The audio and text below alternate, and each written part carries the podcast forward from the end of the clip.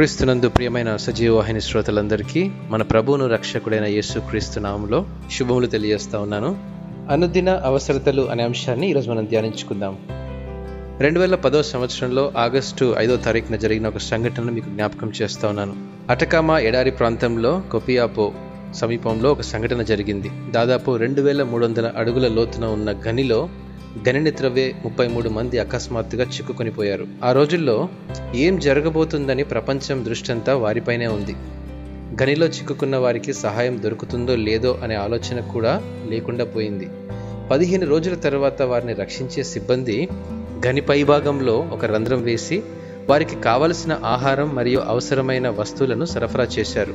ఆహారం మాత్రమే కాదు వారి ఆరోగ్యం క్షేమం గురించి కూడా ఎప్పటికప్పుడు సమాచారం తీసుకునేవారు.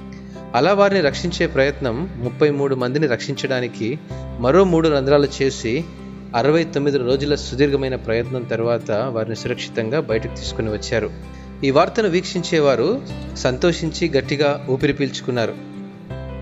మన రోజువారీ జీవితంలో మనం బ్రతికేది మనం సమకూర్చుకునే వసతులు వస్తువుల వల్ల కాదు కానీ ఈ విశ్వాన్ని సృష్టించిన దేవుడు మనకు అవసరమైన ప్రతి దానిని మన కొరకు సమకూరుస్తాడు. చిక్కుకుపోయిన వారిని సహాయపడడానికి సహాయకులకు రంధ్రాలు ఏ విధంగా సహాయపడ్డాయో అదేవిధంగా మనకు సమస్తాన్ని దయచేసే దేవునితో మనల్ని అనుసంధానం చేస్తుంది ప్రార్థన. యేసుక్రీస్తు మనకు నేర్పించిన ప్రార్థన కూడా ఇదే. మా అనుదిన ఆహారము నేడు మాకు దయచేయమని మతేశ్వార్త ఆరో అధ్యాయం పదకొండవ వచనంలో ఉంది. అనుదిన జీవితానికి ఆహారం చాలా అవసరం మరియు జీవనాధారం కూడా. కేవలం శారీరక అవసరతల కోసమే ప్రార్థన చేయమని కాదు కానీ మనకు అవసరమైన ప్రతి దాని కొరకు ప్రార్థన చేయమంటున్నాడు. అంటే సౌఖ్యం స్వస్థత ధైర్యం జ్ఞానం మొదలగు వాటి కొరకు కూడా మనం ప్రార్థన చేయాలి. ప్రార్థన ద్వారా దేవుణ్ణి ఏ క్షణంలోనైనా చేరుకోవచ్చు. మనం అడగక ముందే మనకు ఏది అవసరమో ఆయనకు ముందే తెలుసు. ప్రార్థన అంటే దేవునితో మాట్లాడడమే కదా.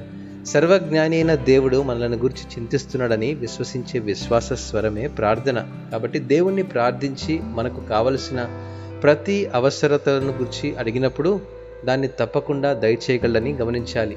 ఎందుకంటే కీర్తనకారుడు అంటాడు నూట నలభై ఐదవ అధ్యాయము పద్దెనిమిదవ వచనంలో తనకు మొర్రపెట్టు వారికందరికీ తనకు నిజముగా మొర్రపెట్టు వారికందరికీ యహోవా సమీపముగా ఉన్నాడు. దేవుడు ఈ వాక్యమును దీవించింగాక ఆమెన్.